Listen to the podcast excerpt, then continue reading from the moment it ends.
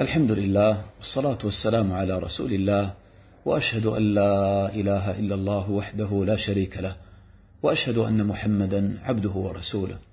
أيها الإخوة الأخوات بات عبد الله بن عباس رضي الله عنهما وهو غلام صغير في بيت خالته ميمونة رضي الله عنها زوجة النبي صلى الله عليه وسلم.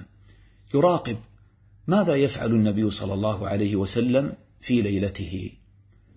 فقام النبي صلى الله عليه وسلم من آخر الليل فخرج من بيته فنظر في السماء ثم تلا هذه الآية إن في خلق السماوات والأرض واختلاف الليل والنهار لآيات لأولي الألباب الذين يذكرون الله قياما وقعودا وعلى جنوبهم ويتفكرون في خلق السماوات والأرض. ربنا ما خلقت هذا باطلا سبحانك فقنا عذاب النار. ثم رجع إلى البيت فتسوك وتوضأ ثم قام فصلى ثم اضطجع ثم قام فخرج فنظر إلى السماء فتلا هذه الآية مرة أخرى ثم رجع فتسوك فتوضأ ثم قام فصلى. تأملوا أيها الإخوة الأخوات كيف أن النبي صلى الله عليه وسلم لم يكتفي بنظرة واحدة إلى السماء وإنما خرج ونظر إلى السماء تفكر في خلقها ثم تلا هذه الآية من آخر آل عمران ثم رجع وصلى ثم لما قام مرة أخرى خرج ونظر إلى السماء مرة أخرى ثم دخل وصلى وكأنه يبني صلاته وعبادته لله على التفكر في خلق الله. تأمل المتفكر في مخلوقات الله استولي على قلبه تعظيم الله روعة خلق الله فينطق قلبه بالتسبيح قبل لسانه يقول ربنا ما خلقت هذا باطلا سبحانك فقنا عذاب النار.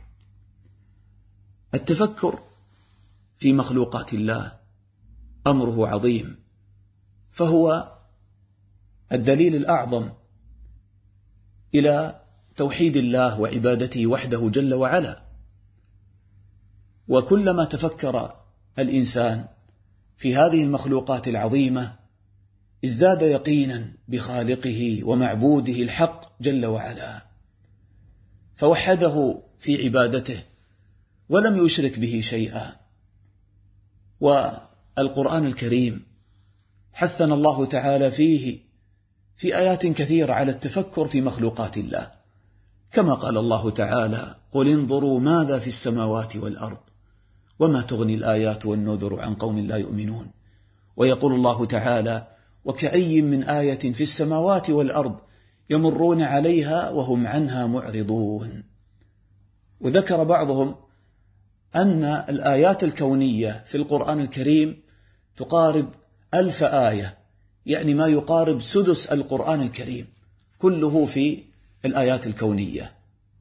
وكم نوع الله تعالى من التذكير بهذه الآيات الكونية في كتابه كما قال الله تعالى أولم ينظروا إلى السماء فوقهم كيف بنيناها وزيناها وما لها من فروج والأرض مددناها وألقينا فيها رواسي وأنبتنا فيها من كل زوج بهيج تبصرة وذكرى لكل عبد منيب.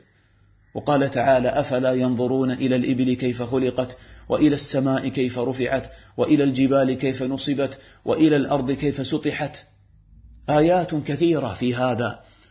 وكان نبينا صلى الله عليه وسلم قبل البعثة كان يعتزل قومه في غار حراء ويتفكر في مخلوقات الله ويتعبد لله يذكر ربه جل وعلا ويعظمه. وبعد أن بعث صلى الله عليه وسلم كان طويل الفكرة حتى جاء في صفة النبي صلى الله عليه وسلم أنه كان كثير النظر إلى السماء.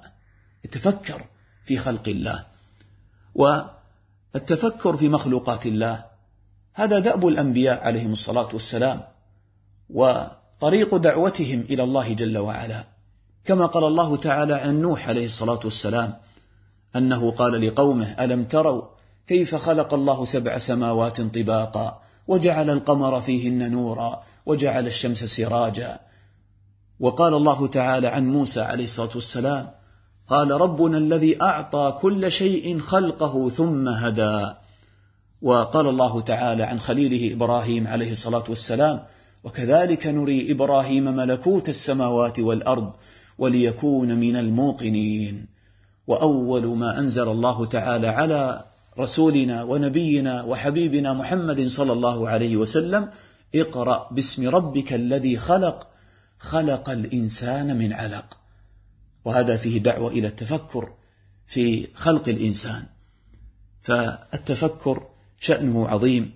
سئلت أم الدرداء رضي الله عنها ماذا كان آه، أبو الدرداء يصنع في بيته؟ وما كان أفضل عبادة أبي الدرداء؟ فقالت التفكر والاعتبار. هذه أفضل عبادة أبي الدرداء التفكر والاعتبار. ويقول الحسن البصري رحمه الله تفكر ساعة أحب إلي من قيام ليلة. ويقول آه، بشر الحافي رحمه الله لو تفكر الناس في عظمة الله ما عصوا الله عز وجل. ويقول عامر بن قيس رحمه الله سمعت غير واحد من أصحاب محمد صلى الله عليه وسلم يقول إن نور الإيمان التفكر. وقال وهب بن منبه رحمه الله ما طالت فكرة امرئ قط إلا علم وما علم امرؤ قط إلا عمل. وقال عمر بن عبد العزيز رحمه الله قال الكلام ذكر الله. قال عمر بن عبد العزيز رحمه الله ذكر الله حسن والفكرة في نعم الله أفضل العبادة. ويقول سفيان بن عيينة رحمه الله. التفكر مفتاح الرحمة. ألا ترى أنه يتفكر فيتوب؟ فتأملوا كيف أن التفكر يجمع كل هذه الخيرات.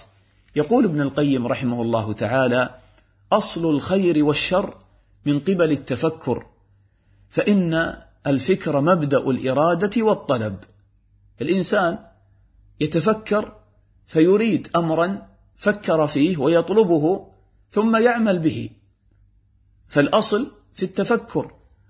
قال فإن الفكر مبدأ الإرادة والطلب في الزهد والترك والحب والبغض وأنفع الفكر الفكر في مصالح المعاد الفكر في مصالح الآخرة.